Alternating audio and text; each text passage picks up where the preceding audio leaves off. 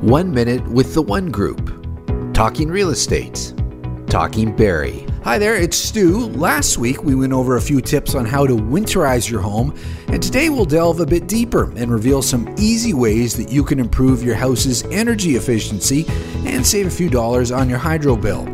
Programmable thermostats. This is one of the most painless ways to cut your heating bill. It's as easy as presetting the heat to go down for the hours that you aren't home, which can save you upwards of 5% every month.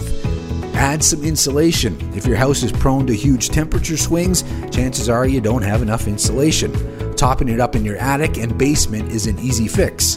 And finally, make sure all your phone and computer charges are only plugged in when connected to a device because even when they're off, they do draw currents. If you have a question about Barrie Real Estate or an idea for our next podcast, we'd love to hear it.